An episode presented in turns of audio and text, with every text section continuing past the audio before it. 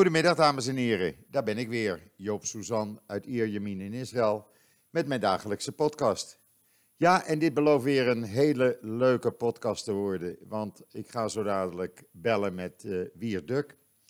Hij is vandaag toch vrij, Hemelvaartsdag, dus hij had tijd om in de podcast te komen. En ik verheug me erop, want met Wierd wordt het altijd weer een heel interessant gesprek. Maar eerst even het weer. Nou, het is al 6 dagen op een rij dat we rond de 40 graden zitten overdag. Ja, echt, je raakt er wel aan gewend, maar toch weer niet. En vandaag was het zelfs rond 1 uur 43 graden. En in de schaduw 38 graden. Ja, zonder airco kunnen we gewoon niet meer leven hier. En wat dat betreft staat overal die airco aan en worden er elke dag elektriciteitsrecords verbroken. Maar het zijn niet normale temperaturen en men is het er toch wel over eens dat de climate change daar toch wel mee te maken heeft. Maar goed, ja, het is een enorme hete deken als je naar buiten komt. En ja, 's morgens om 6 uur maar met de hond lopen, dan is het 28, 29 graden. Dan vind je het nog net lekker. En dan 's avonds, wat later op de avond, nog weer even met hem lopen. En dan is het zo rond de 33 graden en dat is dan ook best te doen, want ja, dat scheelt toch bijna 10 graden met overdag. En dat verschil merk je. En dan zult u vragen, ja, maar die hond moet er toch vaker uit? Jawel, maar dan gaat hij even in de tuin beneden en na een paar minuten draait hij zich om en zegt hij, het is mij te heet, kom op Joop, we gaan weer naar boven toe. En dat doen we dan, want die beesten hebben er ook last van. En wat je dan ook ziet hier, is dat overdag zie je bijna niemand op straat natuurlijk. Wel naar de shoppingmall, omdat het daar lekker koel is.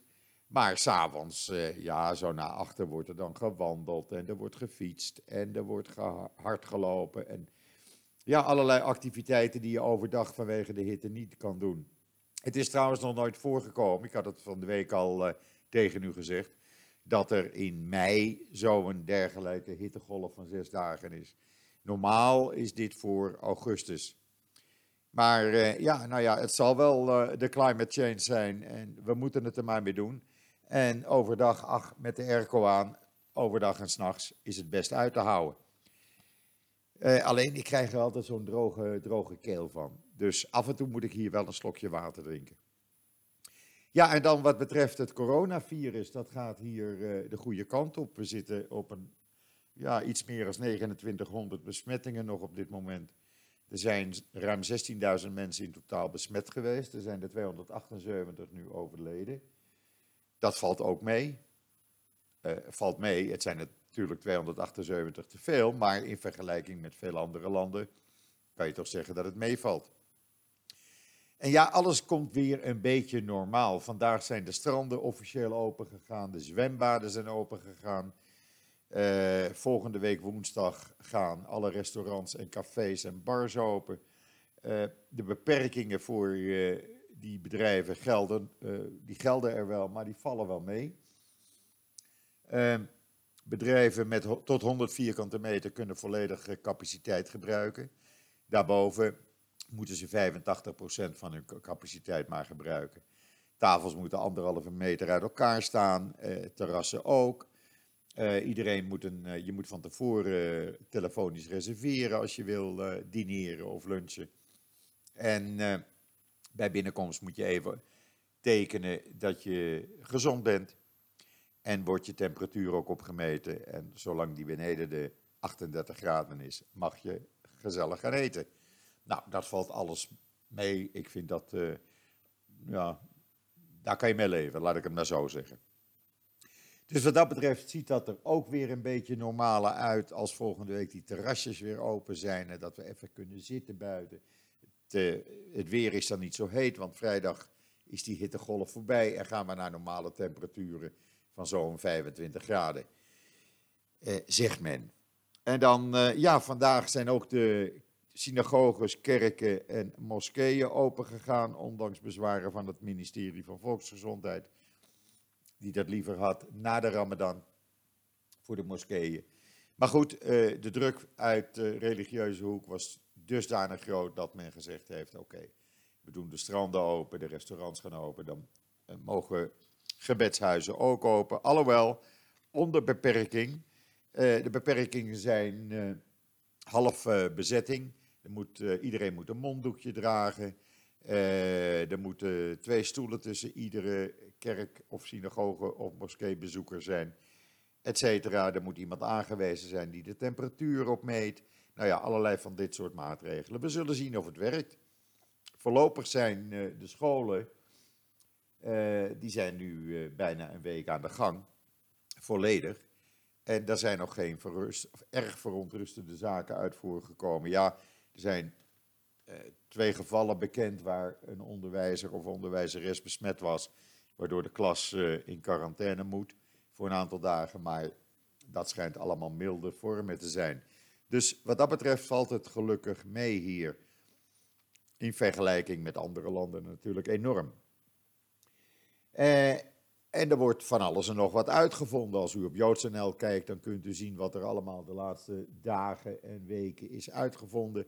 Er is nu weer het Technion, daar heeft een professor en een aantal studenten is klaar met een nieuw desinfectiemiddel, wat als je eenmaal daarmee tafel of stoel hebt schoongemaakt, dan blijft het wekenlang tegen het virus beschermd. Dus dat is ook een mooie zaak en dat gaat niet eens heel veel geld kosten, zegt hij. Dus dat komt binnenkort op de markt, dat zal dan ook wel in de rest van de wereld verkrijgbaar zijn. Men is druk bezig met het vaccin. De eerste testen zijn gebeurd op beesten en dat gaat allemaal goed.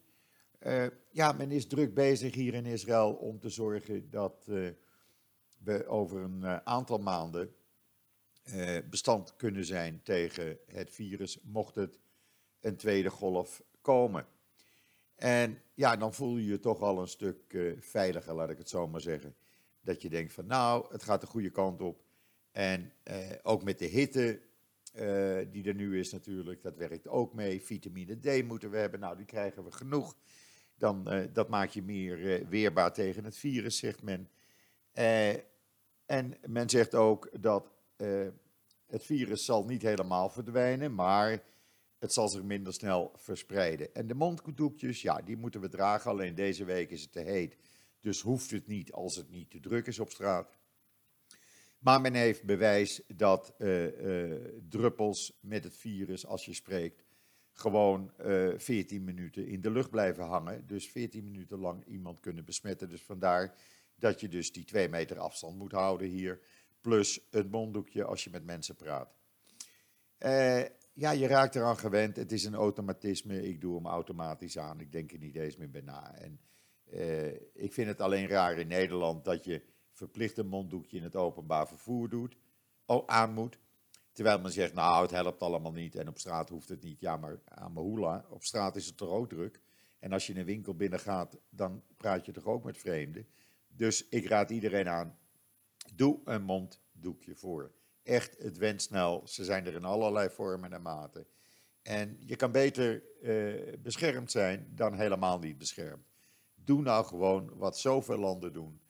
Doe een mondkapje voor. En in de supermarkt, als je zo'n karretje pakt, wij hier in Israël, ik zie iedereen in de supermarkt, allemaal hebben we plastic handschoenen aan. Dan hoef je niet te desinfecteren en ben je beschermd. En dat is ook naar anderen toe, laat je zien, dat je anderen beschermt. Dus doe het op die manier. Dit gezegd hebbende, ga ik kijken of ik Wierd Duk aan de telefoon kan krijgen. Dus vraag ik eventjes een secondje geduld en ben ik zo dadelijk bij u terug. Ja, nou, het is gelukt. Ik heb Wierd aan de lijn. Wierd, goedemiddag. Hallo Joop, goedemiddag. Hoe is het daar in Nederland? Net zo warm? Nee, ik hoor dat het bij jou meer dan 40 graden is. En dat is hier nog gelukkig lang niet. Dat lijkt me ook verschrikkelijk. Maar morgen wordt wel een zomerse dag. Oh, lekker. Lekker. Ja. We hebben ook een soort Hemelvaartsdag, hè, morgen? Nee, dat is volgende week. Volgende week donderdag. Oh, dat is Jeruzalemdag. Morgen is Jeruzalemdag. Dat bedoel ik, ja. Die bedoel ik dat is morgen. En volgende week donderdag hebben we Sjavoeot. Begint 's avonds. Ja. Dat is valt weer gelijk met het einde van de Ramadan. En zo lopen die feestdagen allemaal een beetje in elkaar over eigenlijk. Lopen allemaal met elkaar gelijk. Die Jeruzalem Day, wat is dat? Is dat gewoon... dat is om eigenlijk te vieren dat Jeruzalem... Het valt op de Joodse datum elk jaar. De Hebreeuwse kalender. Dat is om te vieren dat Jeruzalem herenigd werd in 1967. Okay. Toen Jeruzalem, tijdens de oorlog weer werd heroverd, laat ik het zo maar zeggen. Ja, ik snap het. En dat wordt elk jaar gevierd. Dat betekent, dan gaan er tienduizenden mensen met vlaggen rond de oude stad lopen, rond de muren. En uiteindelijk allemaal naar de klaagmuur toe. Maar dat zal morgen wel anders zijn, of voor volgende week, vanwege de virusbeperkingen natuurlijk. Ja, want die gelden nog steeds, begrijp ik. Nou, we gaan een beetje naar het nieuwe normaal toe hier. Ja. Stranden zijn vandaag opengegaan. Ook synagogen, kerken en moskeeën zijn vandaag opengegaan. Die mogen alleen op 50% van de bezetting. Stranden, de restaurants zijn nog dicht, maar die gaan allemaal volgende week open in Israël. Ook de terrassen gaan volgende week al open, volgende week woensdag. En dat wordt heel mooi, want de beperkingen die er zijn, vallen best mee. Je moet wel van tevoren reserveren, maar een café of restaurant met 100 vierkante meter mag volledige bezetting hebben. Als de tafels maar 1,5 meter uit elkaar staan. Oké. Okay. Daarnaast worden wegwerpmenu's gebruikt, ontsmettingsmiddelen, zodra een tafel schoon moet worden gemaakt. Maar de terrasjes gaan ook weer open. Iedereen moet dan 1,5 meter uit elkaar zitten. Nou, dat gaat prima. Monddoekjes moet je wel dragen op een terras. Maar ja, met die hitte hoeft dat dan ook weer niet nu. Maar ja, voor de rest valt het wel mee. En kan je eigenlijk spreken van een beetje normale situatie hier. Voor het eerst in tijden dan? 2 maanden, meer dan 2 maanden. Ja. Ja. Want we zijn hier natuurlijk al in lockdown gegaan begin maart, hè?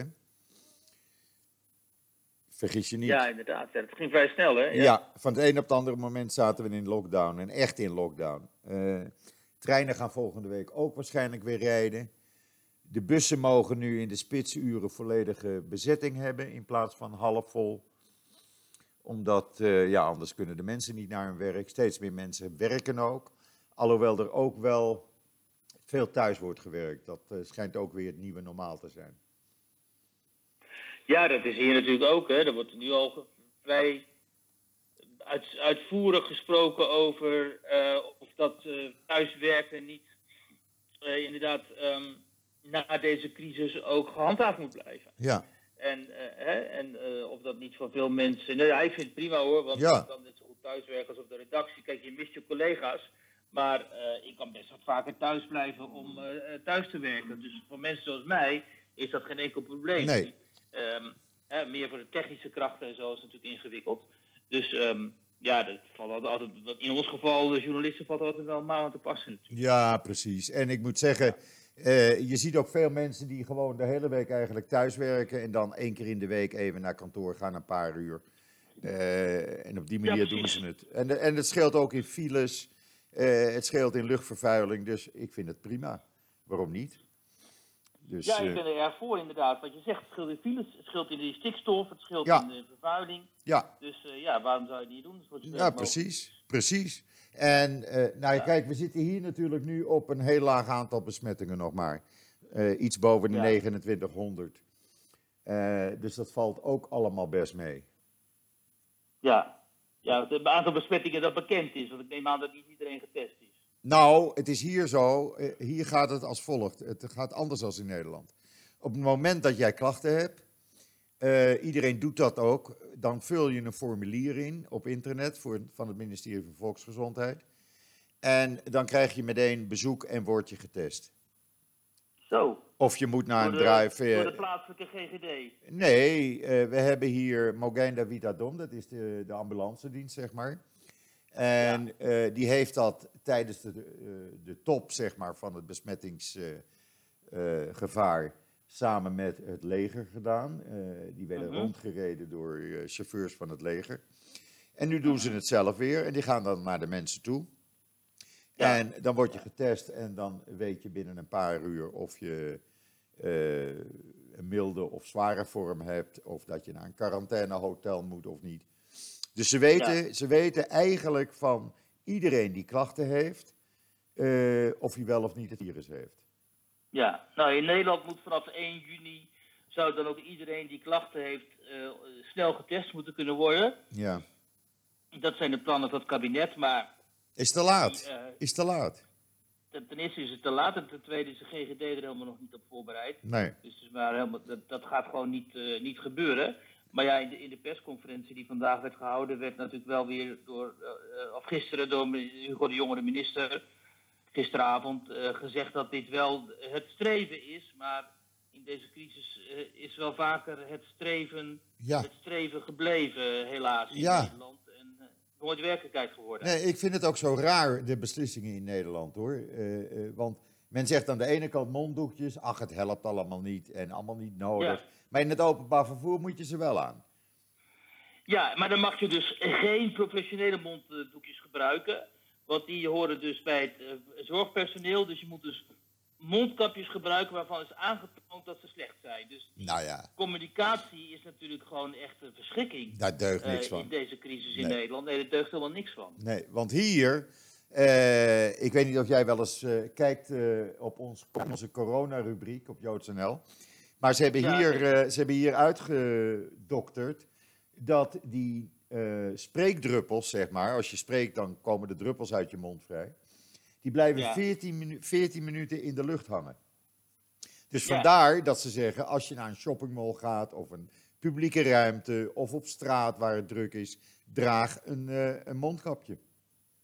Ja. En het maakt niet uit wat voor. Het maakt niet uit wat voor. Weet je, het is ook echt heel vreemd, omdat inderdaad allang was aangetoond uit heel veel onderzoek dat die aerosolen, zoals dat heet, dat die een rol spelen in het overdragen van dat virus. Ja. En dat die in bepaalde omstandigheden veel actiever zijn, zeg maar, dan in andere omstandigheden. Bijvoorbeeld in kleine ruimtes waar mensen bijeen zijn, waar geen goede luchtverversing is. Ja. Zoals in die bejaardenhuizen en zo, waar die besmettingen zo enorm hebben gewoekerd. Daar spelen die gewoon een belangrijke rol. Dus je kunt beter buiten zijn en afstand bewaren van elkaar en buiten zijn. Dan verwaaien die kleine aerosolen wel. Ja. Maar dat is ook nooit gecommuniceerd. Ook vandaag weer vroeg Fleur Agema van de PVV... Die vroeg aan Jaap van Dissel van RIVM over die clusters, weet je wel, van die koren. Hè? Er zijn dus bij een aantal kerkdiensten en bij evenementen waar koren aanwezig waren, waar veel gezongen werd dus waar harde uitstoot was ook door mensen. Er zijn enorm veel mensen besmet geraakt, zowel in Korea als in Frankrijk als in Amsterdam. En toen vroeg zij zo van, joh, waarom wordt daar eigenlijk helemaal niet beleid op gemaakt? En toen zei Van Dissel, ja, maar dat is toch helemaal niet aangetoond, want er was ook een voetbalwedstrijd, dat was ook een cluster geworden. En bij voetbalwedstrijden wordt immers niet gezongen. Hallo, daar wordt natuurlijk heel veel gezongen. Ja. Dus dat is, dat is zulke vreemde informatie. Ja, en dan kan je zien wat ze hier dan hebben gedaan. De scholen zijn dus hier weer aan de gang allemaal. Hè? Wat hebben ze nu gedaan? Ten eerste moesten kinderen natuurlijk vanaf de 4e klas een monddoekje voor. Nou, met de hitte hebben ze gezegd, oké, in de klas hoeft dat niet. Want met deze extreme temperaturen, dan kan ik je zeggen, is het geen prettig gevoel. Je gaat ook zweten. En wat doen ze in die scholen? Ze hebben de airco op vol staan, maar de ramen open. Ja, precies. Ja, dat moet ook natuurlijk. Ja. Je moet die ramen dan open doen. Ja. Want die bacteriën, die gaan via die airco, worden ze rondgepompt, eigenlijk, als het ware. Hè? Precies, precies. Kijk, ik heb ook mijn airco aan. Nou ben ik alleen natuurlijk. Maar ik probeer toch af en toe een paar keer per dag even die ramen een kwartier, 20 minuten tegen elkaar open te zetten. Ja. Gewoon om... Ik doe dus ook om lucht naar binnen te krijgen. Dat doe ik ook zoveel mogelijk. Ja. Ik zei trouwens net bacteriën, maar we hebben hier met een virus te maken. Hè, trouwens. Ja, nee, precies. Dat is wel iets anders. Kijk. Maar ja, het is zo vreemd, weet je wel. Ik zie in al die andere landen, dus ook in Israël, allemaal hele logische keuzes worden gemaakt. Gebaseerd op de recente inzichten, waarvan je ook denkt, nou ja, dat is inderdaad gewoon volstrekt logisch. A volgt op B of B volgt op A. Ja. En in Nederland gebeurt dat niet. En op de achtergrond speelt in Nederland gewoon telkens dat die gedachte van er valt toch niet aan groepsimmuniteit te ontkomen. Dat is de enige mogelijkheid om dit virus zeg maar te overwinnen. Dus ofwel er komt een vaccin en op die manier ontstaat die groepsimmuniteit door zoveel mogelijk mensen te vaccineren. Ja. Of uiteindelijk over het jaar of anderhalf of 2 jaar is er zoveel mensen besmet geraakt dat die vanzelf optreedt. En kennelijk moeten we dus alle slachtoffers in die periode en die voortkomen uit een dergelijke gedachte, die moeten we dan maar voor lief nemen. En er is geen andere conclusie dan deze mogelijk. Ja. En dat is dus een heel ander type beleid dan elders wordt gevoerd. Ja. En het heeft gewoon heel veel mensenlevens gekost. Nou, ze zijn hier nu begonnen met de eerste paar 100.000 mensen te testen op antilichamen. Dat is afgelopen maandag van start gegaan. Omdat ze dus uiteindelijk komen we allemaal aan bod. Iedereen in Israël wordt dan getest op antilichamen. En dan weten ze precies, als er een tweede golf komt, wie antilichamen heeft en wie niet. Dus wie een groter risico loopt dan een ander. Ja. En dat is natuurlijk goed, want dan kan je de mensen in de gaten houden. Ja, natuurlijk. Dat is. Maar ja, net wat ik zeg, dat is dus ook zo logisch, hè? Ja. En ik vind dat ook belangrijk, hoor. Om te weten of je wel of niet een antilichaam in je lichaam hebt. Dat je dus, zeg maar net zoals dat je tegen de griep bestand bent, dat je dus ook tegen dat virus bestand bent. Ja, tuurlijk. En we moeten immers ook nog gaan weten in hoeverre die immuniteit optreedt en hoe lang die optreedt en in welke mate die optreedt. Ja, nou ja, daar zijn ze mee bezig. Dat zijn ze nu aan het onderzoeken. Ja. En dat gaat allemaal snel, hoor, want het ene nieuws is nog niet geweest of het andere komt er alweer. Dat is wel heel bijzonder inderdaad. Ja. Ze hebben gewoon, er zijn duizenden professoren en studenten en weet ik veel wat zijn daarmee bezig. En dat is heel goed natuurlijk. Dat is echt heel goed. Ja, dat denk ik ook de hele tijd. Kijk, wereldwijd zijn er natuurlijk ook enorm veel knappe koppen mee bezig. Ja. Mensen van het allerhoogste niveau die echt verstand van zaken hebben.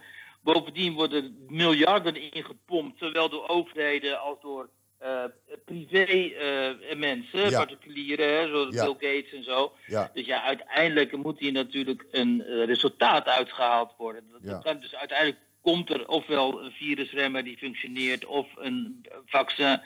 Dat kan natuurlijk niet anders. Anders zijn we wel heel erg uiteindelijk slecht voorbereid op zo'n virus. Er komt een vaccin, want hier hebben ze al een vaccin. Hè? Dat hebben ze.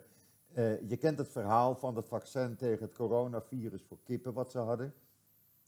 En wat hebben ze nu gedaan? Dat hebben ze dus veranderd in het virus wat bij mensen dus is ontdekt.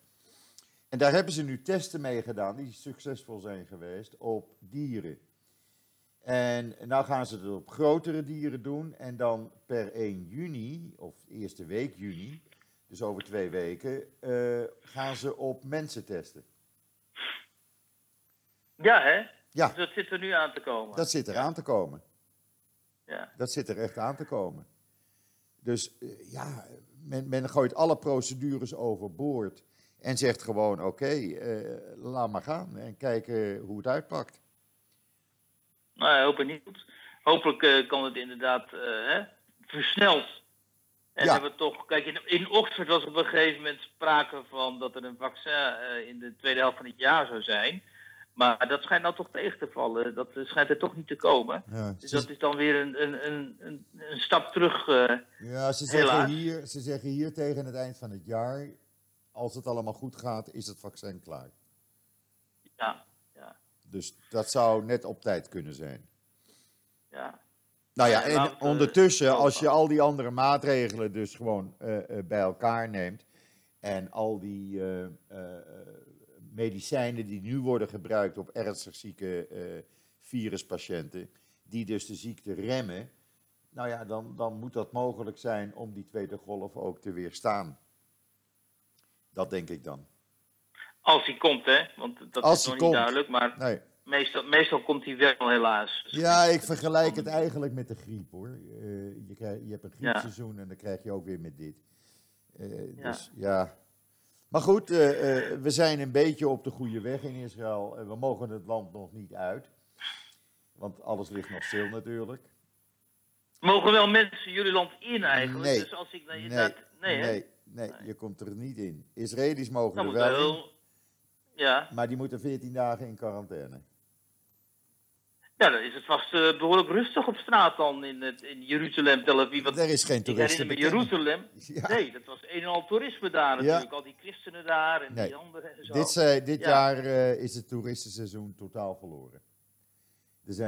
De grenzen zijn nog dicht. Er wordt nog niet gevlogen. Er wordt, begin juni begint bijvoorbeeld Delta met 4 keer te vliegen.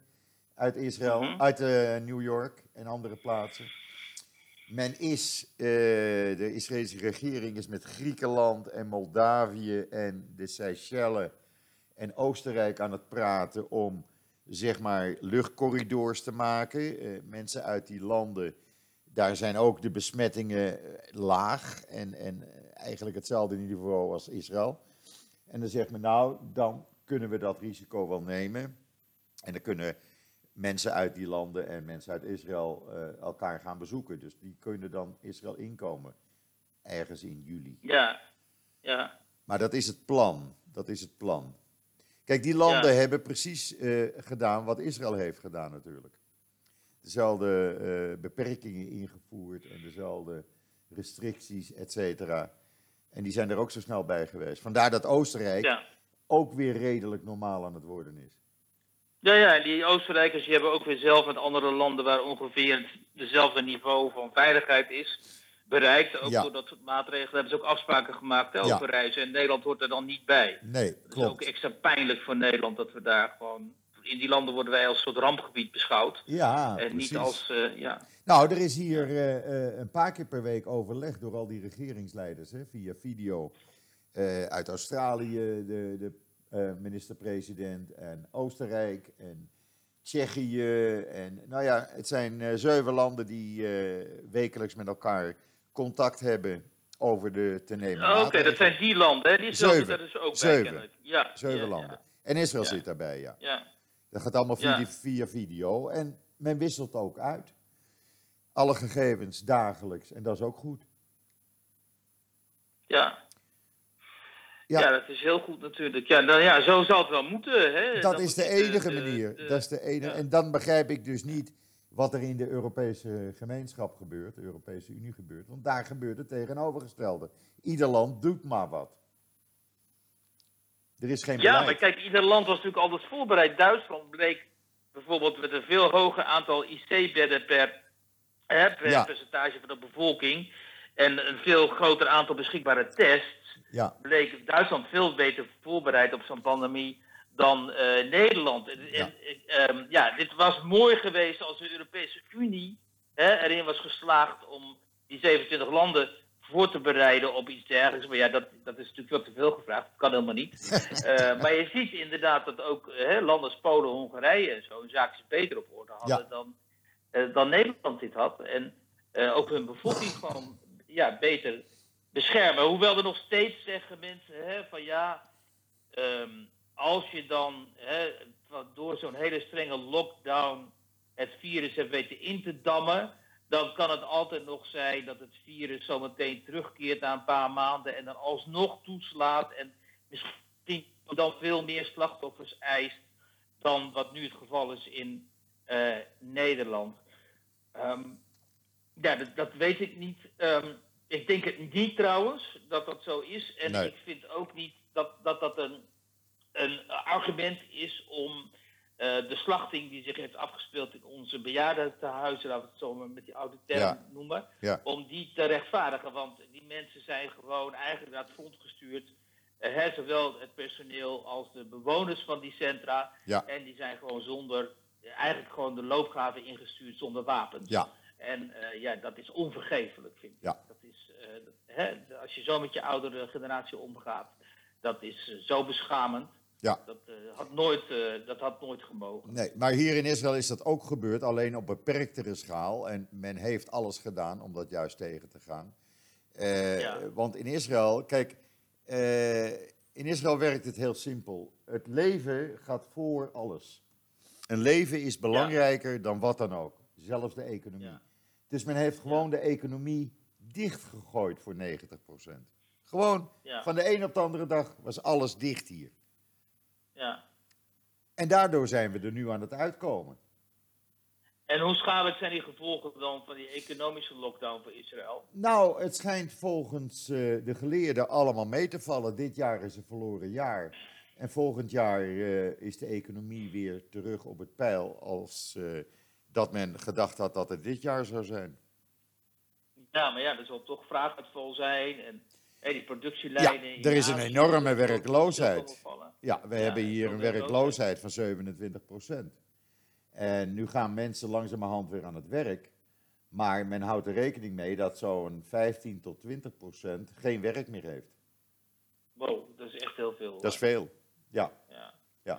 Kijk, Israël is natuurlijk het land van de high-tech. Dus veel wordt er... bedrijven die in die high-tech zitten, die hebben er weinig onder te lijden. Het gaat meer om winkels die moeten sluiten, bedrijven die voor de lokale markt iets maken en dat soort bedrijven. Die zijn het hardst geraakt. Horeca natuurlijk veel. Maar de horeca, ik verwacht als die volgende week gaat draaien, dan gaan al die paar 100.000 mensen die daar werken, die gaan weer aan het werk. Want een Israëli kan niet zonder horeca. Wij moeten buiten zitten, s'avonds op dat terras. En we moeten lunchen uitgebreid. Dus zonder horeca is het land gewoon dood. En dat was het ook de afgelopen 10 weken. Maar volgende week, het was helemaal dood. De vibe was eruit in Israël. Dat was helemaal weg. Maar dat komt wel weer. Ja. Zodra mensen weer op het terras zitten, dan begint het leven weer leuker te worden. Ja. En het heeft ook weer ondertussen heeft het ook weer mooie dingen. Hè? Want gisteravond is er voor het eerst in Israël een vliegtuig geland uit de Golfstaten. Oh ja. Ja. Met wat? Met hulpgoederen voor de Palestijnen. Zo, oké. Niet te geloven. Heel mooi. Dat werd, op wat voor manier werd dat verwelkomd? Door de Israëli's. Iedereen, de kranten staan op de voorpagina's met grote foto's. Het was live op televisie gisteravond. Men vond dat wel een evenement, ja. Maar vinden de Israëli's het dan niet beschamend dat ze zelf niet die hulpgoederen... wij hebben genoeg hulpgoederen. Wij hebben genoeg van dat spul. Maar willen de Palestijnen niet of zo? Jawel, ze hebben ook genoeg gekregen. En ook in Gaza is er genoeg naartoe gegaan. Maar die 1,5 miljoen mensen... kijk, wij hebben natuurlijk zelf ook hard alles nodig. El al haalt het nog steeds overal vandaan, elke dag met vluchten. Maar... de Verenigde Naties heeft toen een hulpprogramma opgezet. En daar hebben de Golfstaten gehoor aan gegeven. En die hebben met Israël contact opgenomen. En Israël heeft gezegd, kom maar met je vliegtuig, welkom. En men hoopt nu dat dit niet de laatste vlucht zal zijn. En dat wij bijvoorbeeld over een jaar... een weekend naar Dubai kunnen of weet ik veel, een van die andere landen. Want dat is wat de Israëli's graag zouden willen zien. Ja. En die toenadering die is er ook. Want de Arabische landen zoals Saudi-Arabië en de Golfstaten hebben ook regelmatig contact met Israël over te nemen maatregelen. En die gaan een beetje... Dat heeft al met Iran te maken, hè? Ja, dat heeft ook met Iran te maken, maar men ziet natuurlijk hoe het hier gaat en men wil eigenlijk hetzelfde toepassen in die landen. Ja. Dus... nou ja, ik begrijp die toenadering tussen Israël en de Arabische wereld. Dat heeft allemaal met de dreiging van Iran te maken, begrijp ik, toch? Ja. Iran heeft ons, heeft de Arabische landen en Israël nader tot elkaar gebracht. Ja. Precies. En nu, en de meeste Israëli's die zijn daar blij mee. Ja. Die vinden dat een goede ontwikkeling. Ja, die absoluut. Hebben niet zoiets van, wij wantrouwen nog steeds Saudi-Arabië. Nee. Nee, er is zelfs in Dubai een synagoge geopend. In Dubai is het centrum van de diamantindustrie wereldwijd geworden.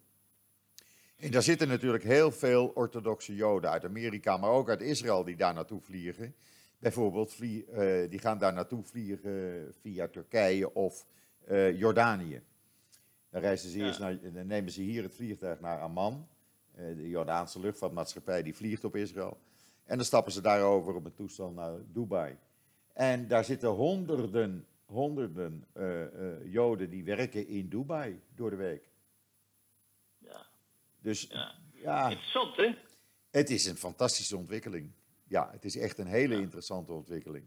Want normalisatie, dat is toch wat moet gebeuren. En dat gaat het hele Midden-Oosten ook veranderen. En iedereen heeft er baat bij. Er zou dit jaar een wereldtentoonstelling zijn in Dubai.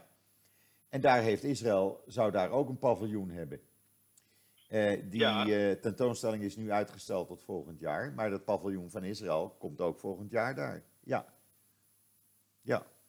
Heel mooi. Ja, prima. Wordt niet meer geheim gehouden. Nee, heel goed. Nou, prima dan. Ja, en nu we Netanjahu weer aan het bewind hebben voor 1,5-2 jaar voorlopig, zie ik dat ook versneld gaan gebeuren allemaal, hoor.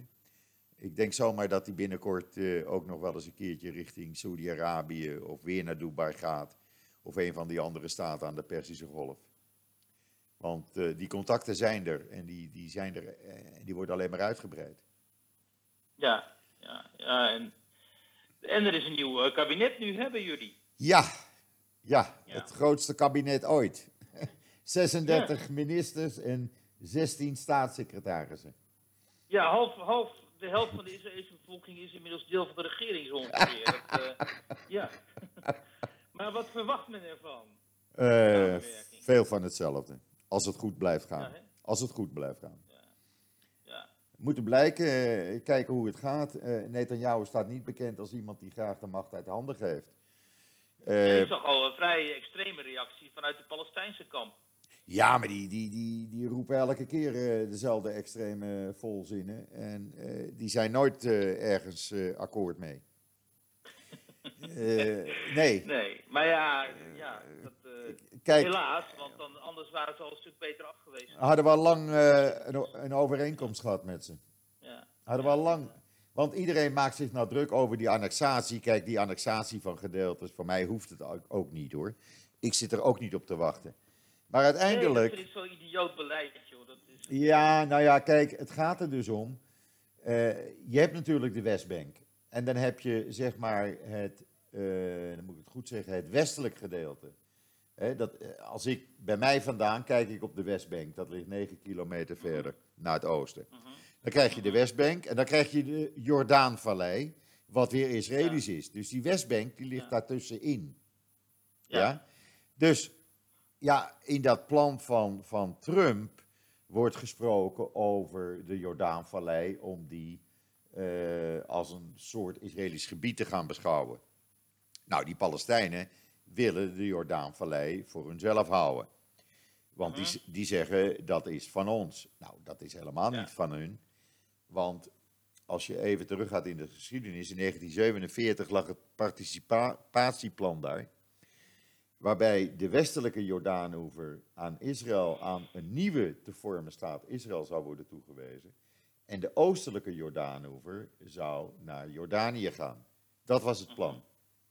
Nou, toen kregen we de burgeroorlog in 1948 natuurlijk. Toen Israël werd uitgeroepen als staat. En toen is dat bezet geworden, de westelijke Jordaanoever, of de Westbank, door Jordanië. En toen is dat allemaal zo ontstaan. Uh-huh. En nou schets ik het even in een notendop, maar dat is het ontstaan van het hele probleem. En toen kreeg je... Toen kreeg je in 67 natuurlijk de Zesdaagse Oorlog. Mm-hmm. En toen heeft Israël die Westbank natuurlijk grotendeels... Nou, niet geannexeerd, nee, ingenomen. Ja. Er is niks geannexeerd, want de settlements zijn nog steeds niet officieel Israëlisch grondgebied. Dat wil men wel. En men wil dan ook een gedeelte ruilen met Palestina. Uiteindelijk zou de Palestijnse staat ongeveer 90% van het huidige grondgebied inhouden. Ja. Nou, in de vredesbesprekingen tijdens de Oslo-akkoorden kon Arafat 91% of 94% krijgen. En dat weigerde hij. Dat heeft hij toen geweigerd. Dus... 100% betekent namelijk dat ze de staat Israël willen hebben. Ja, maar weet je, wat ik niet snap is nu die Arabische wereld dus die beweging maakt richting een soort van verzoening met Israël. Ja. Dan geven ze natuurlijk de Palestijnen deels op. Hoe kunnen de Palestijnen dan nog zo recalcitrant blijven? Of radicaliseren die dan... Alleen nog maar meer. Maar wie zijn dan hun bondgenoten vervolgens? Nou ja, dat zijn de Palestijnse leiders. Het is die oude garde die de boel tegenhoudt. Er wordt van uitgegaan dat de jongere garde, die veel contact met Israël hebben, die in Israël hebben gewerkt of gestudeerd, zoals artsen en high-tech mensen... Die hebben allemaal op Israëlische universiteiten gestudeerd en hebben allemaal in Tel Aviv of Jeruzalem of Haifa gewoond. Dat die meer realistisch zijn en meer ook, zeg maar, voelen voor een goede samenwerking met Israël. Ja. Kijk, een Palestijnse staat, met een leger en een luchtmacht, vergeet dat maar, dat bestaat niet. Dat bestaat niet. Maar ik keek een tijdje geleden naar die laatste serie van Fauda. Ja. Die serie over de Israëlische geheime diensten is het eigenlijk. Hè? Ja, de Shibet. Precies. En daar werd ik ook niet vrolijk van. Dus ik zie hoe nog altijd die... Als dat een soort van waarheidsgetrouw beeld is van hoe die relaties nog altijd zijn verstoord en hoe diep die haat zit en zo... Ja, dan, maar niet met alle Palestijnen. Het gaat natuurlijk om terroristen waar we het over hebben. Ja, maar ook wel moeders en kinderen en die hun jongeren zijn verloren in die strijd tegen Israël en zo. Ja. Dat is toch wel heel veel... Maar dat geldt aan de Israëlische kant precies hetzelfde, hè? Ik bedoel, bij zoveel terreuraanslagen zijn er zoveel mensen ook omgekomen. Ik bedoel, we hebben in 2001, 2002 die 2 jaar terreurgolf gehad, zeg maar. Dat elke dag bussen werden opgeblazen, restaurants, noem maar op, cafés. En daar zijn natuurlijk honderden Israëli's bij omgekomen. Ja, natuurlijk. Ja. Dus hoe dat ooit zich moet herstellen, dat zie ik dan niet echt, hoor. Ik zie gelukkig ook het positieve. Ik zie bij mij in die mol, waar ik naast woon, zie ik dagelijks de mensen uit de Palestijnse steden en dorpen winkelen. En die winkelen op dezelfde manier en worden net zo behandeld als ik die mol binnen wil. En ik zie er steeds meer mensen uit de Palestijnse gebieden lopen. En je haalt die vrouwen er natuurlijk zo uit, omdat ze dus minder... sexy gekleed zijn, laat ik het zo maar zeggen, als de Israëlische vrouwen. Ja. En dat gaat prima. Dus jij ziet wel een soort van mogelijke normalisering. Ja, in het dagelijks leven is dat er al. Ik bedoel, er zijn in Tel Aviv wijken rond de Universiteit van Tel Aviv. Dat is in Noord-Tel Aviv. Waar honderden appartementen aan Palestijnse jongelui zijn verhuurd. Die wonen daar en die studeren aan de universiteit. Ja. En die gaan ook uit in het nachtleven van Tel Aviv. En die winkelen ook. In het dagelijks leven is het anders als dat je zou verwachten, laat ik het zo maar zeggen. Laat ik het zo maar zeggen, ja. Ja, de werkelijkheid op straat is altijd weer anders dan de verhalen die erover worden. Ja, ik bedoel, nu zijn de stranden open. Nou, dan zie je weer de Palestijnse families, de Arabische families zitten. En waarom? Waar herken je ze aan? De vrouwen gaan altijd gekleed te water. Ja. Ja. Nou, en niemand heeft daar een probleem van. Het is niet zo dat die mensen er gek op worden aangekeken hier. Nee, want dat hoort bij het land. Ja. Als jij gekleed te water wil gaan, nou, dan ga je toch lekker gekleed te water. Zo denkt men hier. Ja. Ja. Dus, en die gaan ook op zaterdag naar het strand, als ze vrij zijn. En op vrijdag. En die leven op dezelfde manier als dat wij leven. Ja. En dat is die nieuwe generatie waar ik het over heb. Snap ik. Dat is die nieuwe generatie. Die heb ik zelf ook wel gezien toen ik daar was. Ja, precies. Precies. Ook het gemak waarmee met die onderscheid in religies wordt omgegaan en zo. Dat is inderdaad zichtbaar op straat ook gewoon. Ja, absoluut. Ja. Absoluut. Kijk, extreme heb je ook aan de Israëlische kant, die extremisten. En als je dat uitschakelt, het extreme, dan heb je een normale samenleving. Maar je hebt altijd in iedere samenleving mensen die extreme gedachten hebben. Dat heb je ook in Nederland.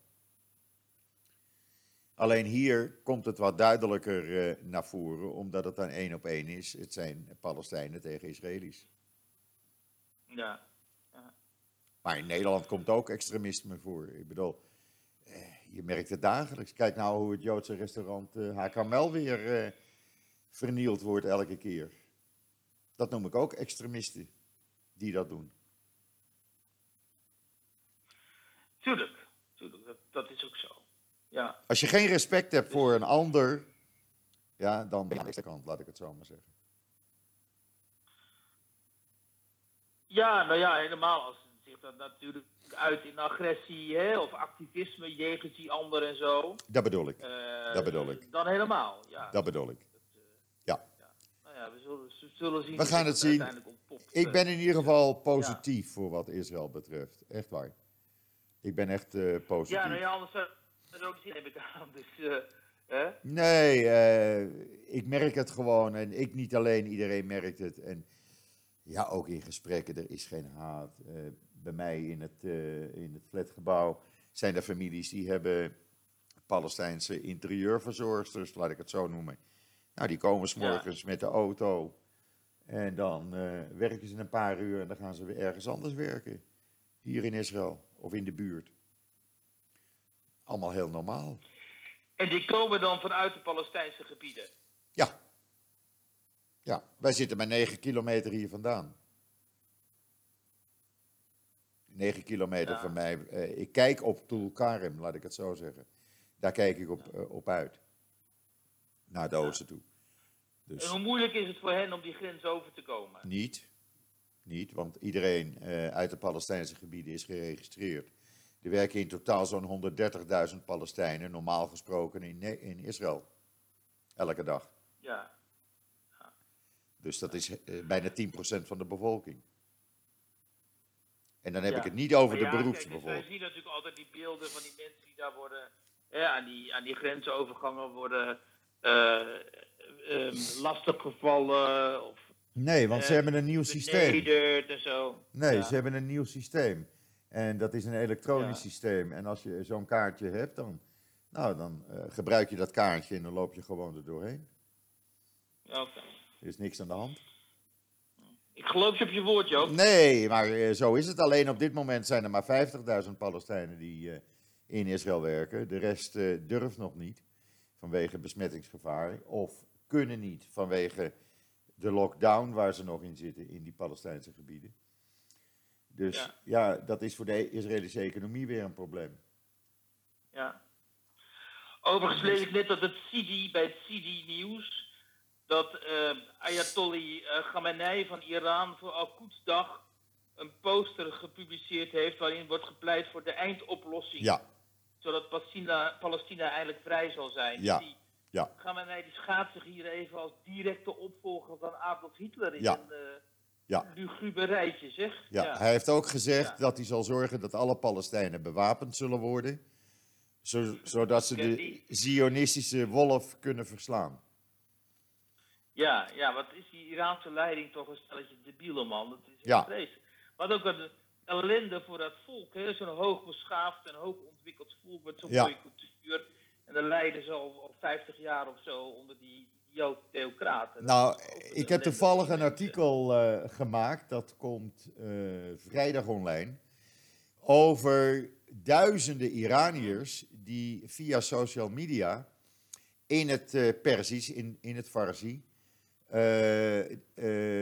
de social media kanalen gebruiken van het Israëlische ministerie van Buitenlandse Zaken. Die heeft kanalen in allerlei talen, ook in het Farsi, waarin ze om hulp vragen en vragen van kunnen we niet naar Israël emigreren en helpen jullie ons tegen dat virus, wat moeten we doen en dat soort dingen. En dat zijn er duizenden per dag. Oh, ja? Via Instagram, Twitter, Facebook. Ja, dat virus heeft een enorm huis gehouden hè, in Iran. Dus enorm. Dat is ook zo'n ding natuurlijk. Enorm. Ja. Enorm. Ja. Ik denk na China het ergste daar. Dat denk ik. Ja, dat zou wel eens kunnen.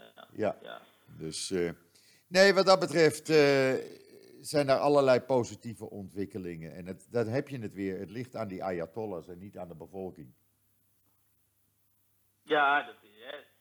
Ik ken ook vrij veel Iraniërs hier in Nederland. Ja. Ja, en als je hoort wat die hebben meegemaakt onder het zijn meest politieke vluchtelingen. Ik weet het, want een van de schoondochters is gevlucht uit Iran. Dus ik ken haar verhaal. Ja, over de bergen.